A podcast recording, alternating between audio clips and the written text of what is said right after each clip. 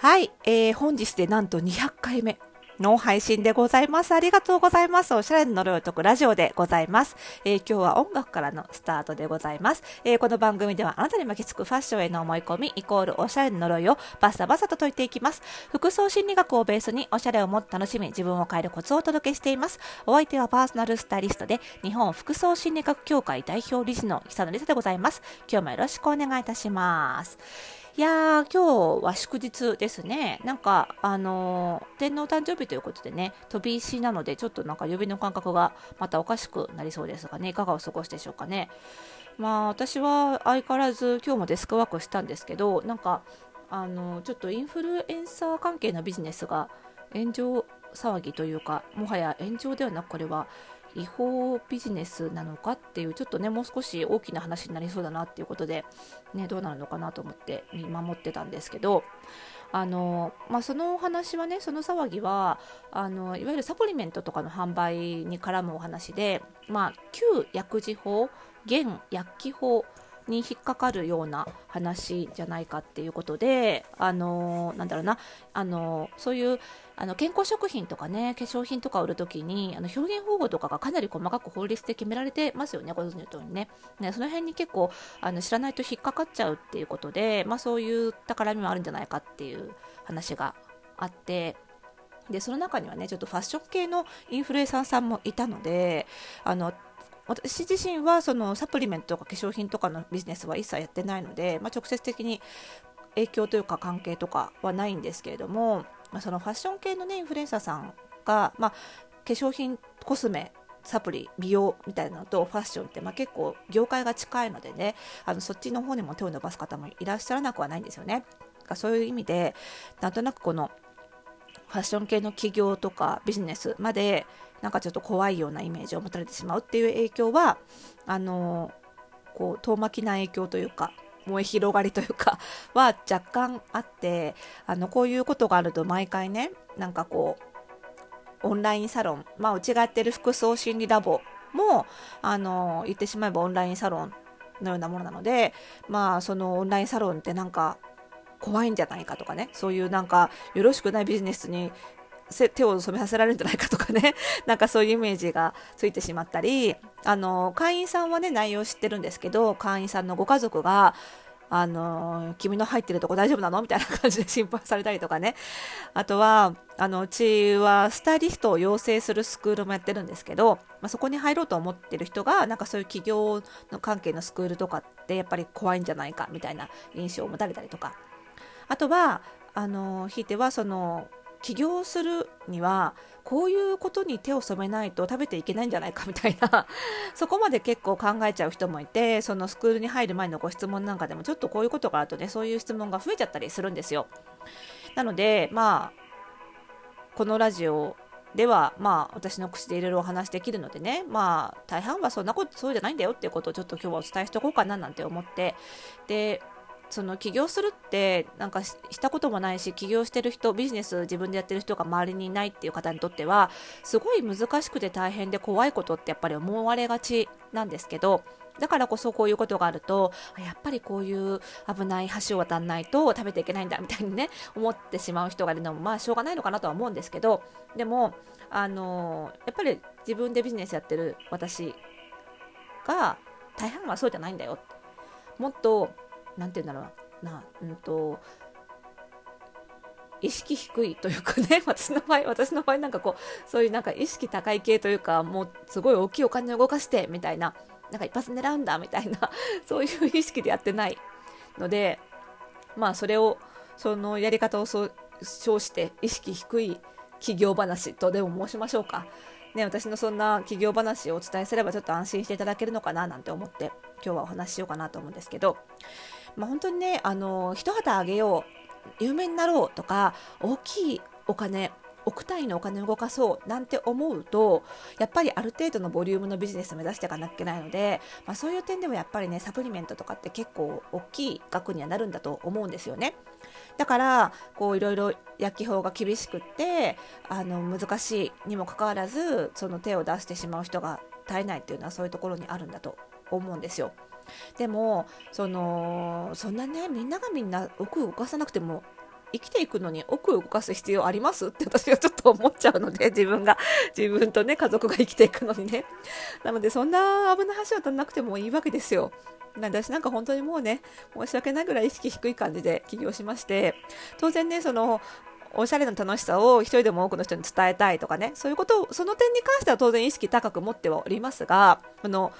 メイクマネー的な観点で言うとですね、非常に意識が低いんですよ。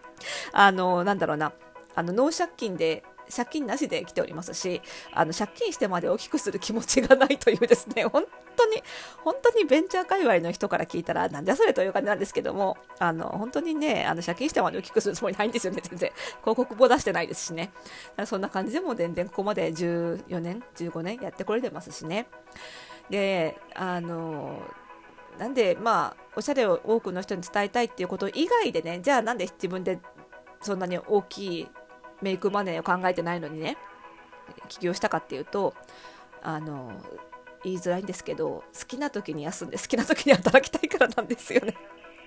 本当すいません。なので働きたくないわけじゃないんです。仕事は大好き。だからあの定時とかを決められたくないんです。乗ってる時はず永遠に仕事していたいので定時決められて残業するなって言われるのも嫌なんですね わがままだなででも平日にほらお役所行きたい時とかもあるじゃない？そういう時になんでわざわざ有給とか半休取らなきゃいけないんだっていう気持ちもあるわけ。わがまま。で、あの、子供を産む時に妊娠してしまったんですがって会社にお伺い立てたくないんですよ。これだけ言ってたらなんかすごい、すごいなんかわがままな人みたいな感じですけど、まあそういう気持ちです。で、それを叶えたと。いうことなんですよね。なので、まあ、そんな気持ちでもね、あの、もちろん仕事に対する真剣な意識があれば、全然起業はできるし、あの食べてはいけるんですよ。でも、確かにね、ただ、あの、起業した、私が起業した頃はまだまだその女性起業家が少なかった、起業家自体があの少なかった増え始めた頃だったっていうこともあるんですけど確かにやれ会社を大きくしてバイアウトして一攫千金みたいな人がいる多いことは確かなんですね。で一時的にそういう人となんか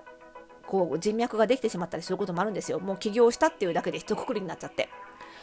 だからその人たちのに感化されてしまうと少しでもビッグになるビジネスをっていうふうに考え始めてしまうことはあり得るかなってあの思っちゃうあの感化されちゃうとねなんですよね。だからまあそっちに流されていっちゃう人もいるのかなっていうのは想像できなくはないんです。であとはそういう人たちとずっと付き合い続けてないとあの人脈を保ち続けてないとなんかビジネスに悪影響があるんじゃないかっていうふうに怖い気持ちになる気持ちもわかるでも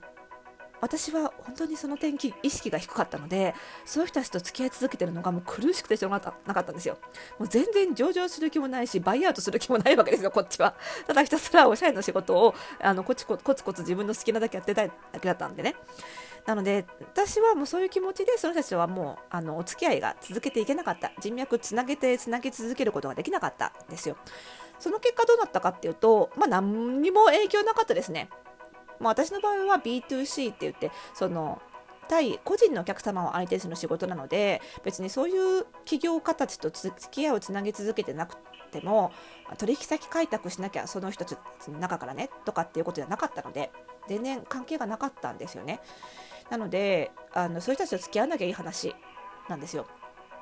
だからそういうふそういう方に行って闇落ちしてしまう人がいるのも理解はできるしどういう流れで闇落ちしたのか大体想像もつくんですけどでもそっちに行かない人が大半ですし行かなくても全然大丈夫っていうことなんですよね。で、まあ、そういう経験もあり、あのー、であるのでその私がスタイリストスクールでねいつもよく言ってるのはあのやっぱりそういうふうにその結局お金第一ビッグなビジネスをっていうふうにあまりに考えが偏ってしまうとあの変な人をそのお金目的お金が入れば何でもするみたいな人を周りに寄せつけてしまうっていうことにもなるんですよ。でよくねそのこういうインフルエンサービジネスとかよくないねよくないインフルエンサービジネスなんかの時にこのビジネスはイービルだってイービル英語英語で EVIL ってイービルって言葉出てくるんですけどこれあの邪悪？邪悪なビジネスっていう意味でもともとはねグーグルのあのなんかポリシーで理念創業理念企業理念でこの Don't be evil っていうその邪悪にならないビジネスをしようっていう標語があるので、まあ、そこからねこういうビジネスのことをイービルだって言われるんですけどあの私もやっぱりイービルにはならないようにしようかなっていうのはすごいずっと当初から思っててこれはその意識そういう意味で意識高いっていうわけでは決してなくってやっぱり変な人を周りに寄せつけたくないっていうね だけなんですよ。変な人に言葉巧みに誘われたら心が揺らがない自信がないあのなんだろうなそんな強い人間では私ないのでっていうのはこれはでも誰しもそうだと思うんですよ。だからとにかくその言葉巧みに甘い言葉をささやかれる危険性を減らすってことしかないと思うんですよね。なのであのスクールの生徒にいつも教えてるのはそのお金目的の起業をしないことそしてお金の流れをきれいにしておくことっていうことをいつも伝えています。でなのでうちのスクールの卒業生たちはみんなそういう綺麗ないいビューじゃないビジネスを目指してくれてると思うので、まあ、そういう仲間ができていけばね、まあ、それがなんかこう防波堤になってあの変な方向に流れていかないように地道に着実なビジネスができていくんじゃないかなと思っています。そういう人たちって目立たないですけどね。でも確実にちゃんとあのやっていけてはいますので本当にそこは安心してほしいななんて思ってます。はい。皆さんもぜひこういう感じで意識低い起業していませんかって言ったら変な誘い文句になっちゃいますけどね。はい、うちのスタイルトスクールも、えー、3月15日で、えー、現在募集中の第11期締め切りでございます。残りね、一席になってしまいましたのでね、ぜひぜひお早めにお申し込みください。詳細は概要欄に貼っておきます。